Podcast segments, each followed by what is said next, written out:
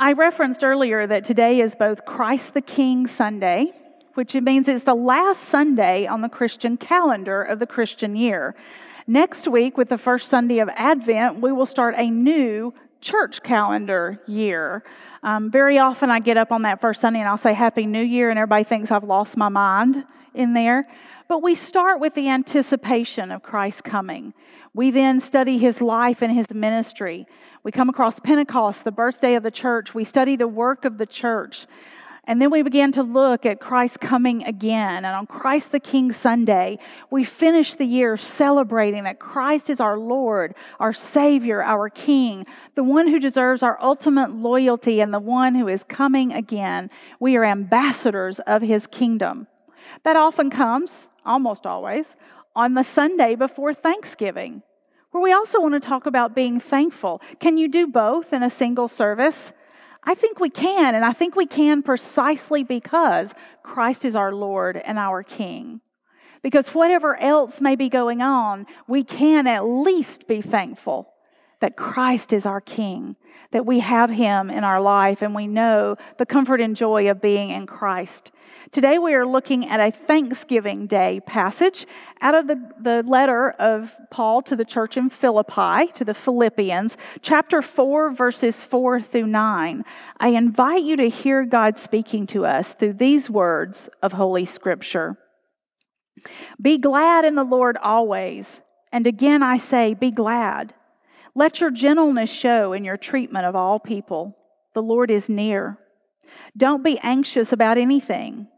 Rather, bring up all of your requests to God in your prayers and petitions, along with giving thanks. Then the peace of God that exceeds all understanding will keep your hearts and minds safe in Christ Jesus. From now on, brothers and sisters, if anything is excellent, and if anything is admirable, Focus your thoughts on these things all that is true, all that is holy, all that is just, all that is pure, all that is lovely, and all that is worthy of praise. Practice these things. Whatever you learned, received, heard, or saw in us, the God of peace will be with you. This is the word of God for the people of God. Thanks be to God. If you will recall, a few weeks ago, I asked you to do some things for me. As we prepare to move into this next stage of who are we are going to be as the people of God here in Anniston and Calhoun County, who does God need us to be? To be those ambassadors of the kingdom of God.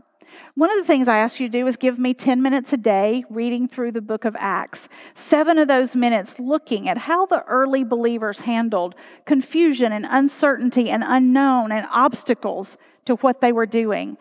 And then to spend three minutes sitting and listening, asking God, who do you need us to be? Not do, because we'll figure out the do when we figure out the be, but who does God need us to be?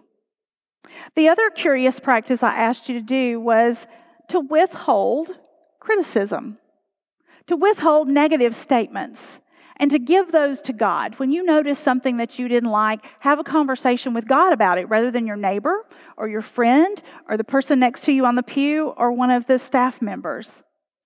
And then I went the next week a little beyond that and I asked you to find something good Something you could say something good about, some person, some piece of worship, some part of our church life, something going on, and to begin to look for the good. In our passage today, we have scripture telling us to do precisely that to look for the good, to look for the excellent, to look for the kind, to look for the holy, to look for the worthy, and to focus on that. The reason is because we can get trapped in a negativity loop. And we want to break out of a negativity loop and break into a positivity effect. I found some research that talked about how does a person change a habit. Now, you may have, like me, heard that a new habit can be born in 21 days. The research doesn't really tend to support that. If it's a brand new habit, 21 days will do it. But if you're having to overwrite a habit with another new one, it's going to take at least 61 days, but more than likely anywhere between six months and 12 months This also bears out when we think about addiction recovery programs. The 21 to 28 day programs have a lot less success than the ones that are 6 to 12 months because they walk with them for a longer period of time. When you no longer have the will to keep doing it and you have a stumble, there's someone there to help pick you up and put you back on the right path. So, longer is better. It takes a little longer to do that. But the four steps that they talked about was the first thing you have to do is stop the negative. This was in particular about negative self talk. I don't know about you, but my inner voice can say things much worse to me than I would let anyone else say to me. But the first thing you have to do is stop, turn off the negative tape.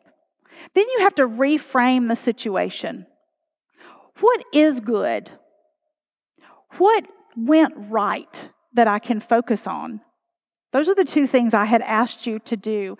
We can learn from mistakes. Sometimes we learn more from the things that don't work than we do from the things that go right because now we've learned what didn't necessarily, we didn't just luck into it and have it go right.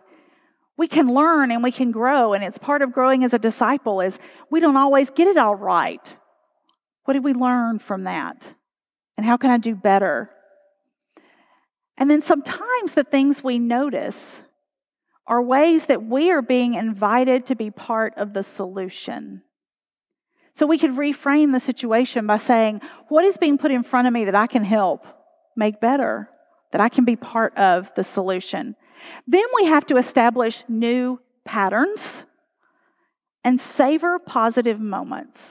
I don't know about you, but the last one was the one that surprised me the idea of savoring the positive as a way of creating a new habit in our lives.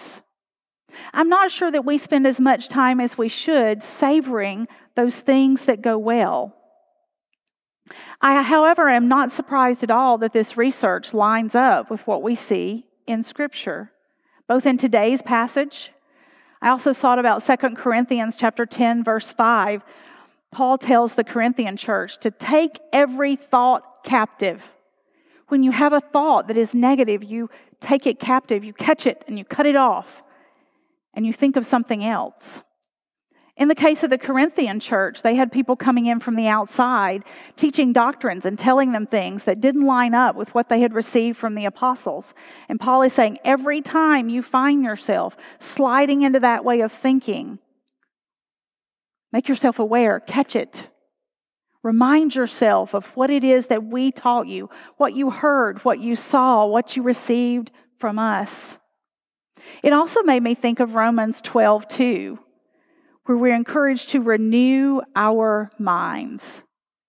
We do have to renew our minds to come around to God's way of thinking, to what Christ has taught us. And that's the work of the Holy Spirit in our lives. The world will tell us a lot, it'll give us a way of thinking that is not always God's way of thinking. And we have to let our minds be renewed to the things God would have us to think and the ways God would have us look at the world. There is something called frequency illusion or the Baader Meinhof phenomena. It's one that you've heard me reference before in sermons, but it means that we notice something once we have noticed it before. My example is always buying a car. I had a car that was acting up, the heater would come on very suddenly and it would blow full blast, and there was nothing you could do to turn it off. Now, in the winter, that's not a problem. Roll down the window, it'll cool off pretty quickly. But in summer, that's a little bit of a challenge. And so you arrive somewhere looking a little bit like a wet dog and with a lovely mood to go with it. And so I needed a new car. And I didn't have time to go look for a new car, but Joseph did. And so I sent my husband, I said, just go buy me a car. If you go back and look on his social media, he asked some people, Tam's told me to buy her a car without her involvement. And they were all like, don't do it, it's a trap, don't do it, don't do it. I only had a few criteria no Dukes of Hazzard orange, no pea soup green, and it needed to be of decent size. I need to put four people relatively comfortably in the car. And so he, of course, is sending me all these pictures of cars that don't meet the criteria, but he's looking at a Ford Fusion. I've never heard of a Ford Fusion. I said, as long as it's not a compact car, get it. And so he did. But you know what happened immediately after I started driving a blue Ford Fusion? Ford Fusions are everywhere. It feels like half the country's driving a Ford Fusion. I saw them everywhere I went. Because I had one and I had noticed it, I noticed it more. That also happens with noticing the bad. When we notice one thing bad, we notice everything else bad. Notice a piece of litter on the road, and you will notice every other piece of litter on that trip while you're out.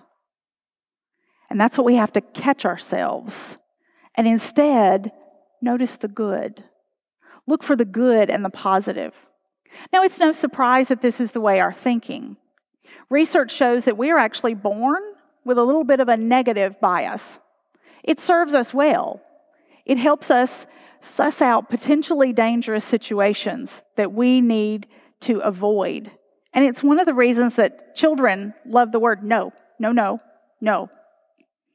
I noticed Wednesday night, um, Cassidy, one of our precious children, loves Mr. Carl, who helps us around here, loves him dearly.